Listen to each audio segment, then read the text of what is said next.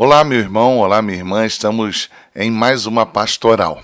A pastoral de hoje chama-se Palavra de Vida e ela vai ser baseada no texto de Deuteronômio 32, do 45 ao 47.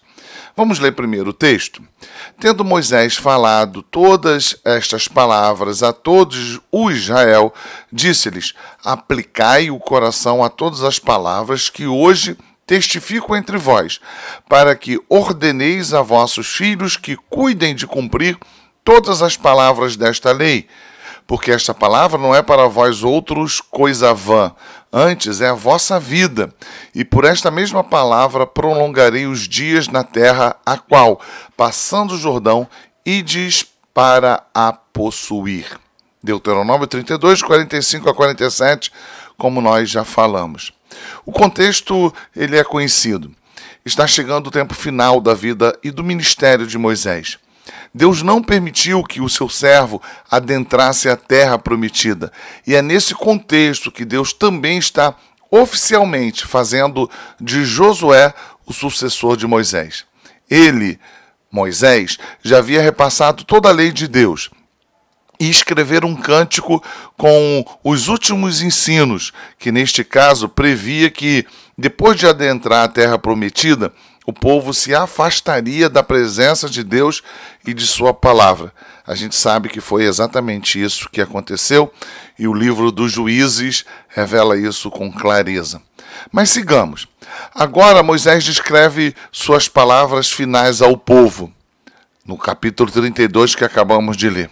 E é nesse momento, observado no texto acima, que ele aborda três aspectos que queremos tratar aqui hoje nessa pastoral.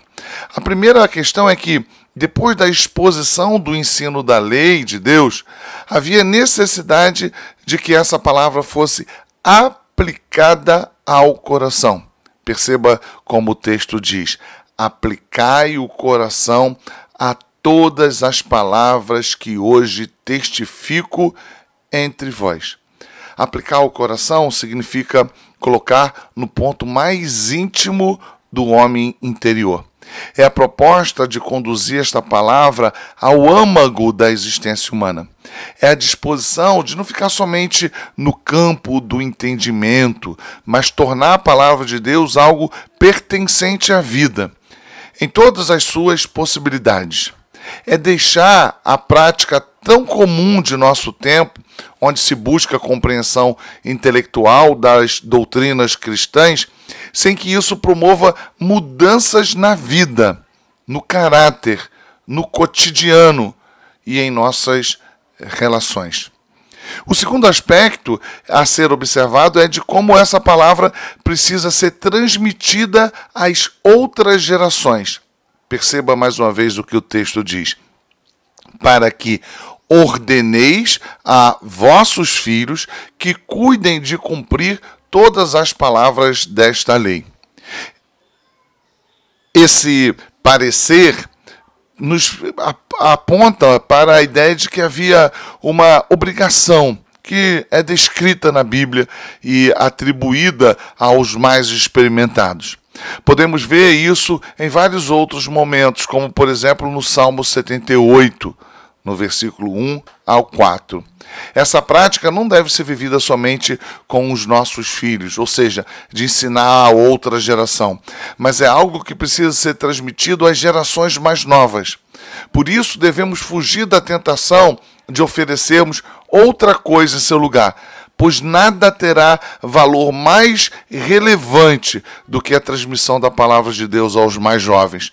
Precisamos reconhecer que isso é a nossa tarefa, é a parte, ou melhor, é parte da nossa missão como povo de Deus transmitir a palavra do Senhor às gerações mais jovens.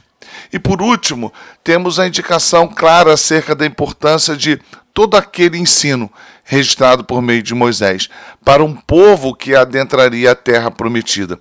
Eles precisavam saber, eles precisavam saber que todo aquele registro literário seria para eles um verdadeiro manancial de vida. Daí a expressão que mais uma vez retiramos do texto que lemos. Porque esta palavra não é para vós outros coisa vã, antes é a vossa vida. Como seria precioso, meu irmão, minha irmã, em nosso tempo, se essa verdade pulsasse em nossos corações.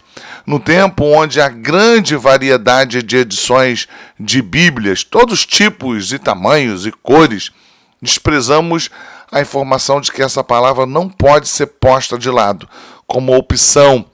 Por isso precisamos ser lembrados de que ela é vida, como disse Moisés. Logo, concluindo esta pastoral, eu suplico que o Senhor nos faça amar a Sua palavra e aplicá-la ao nosso coração.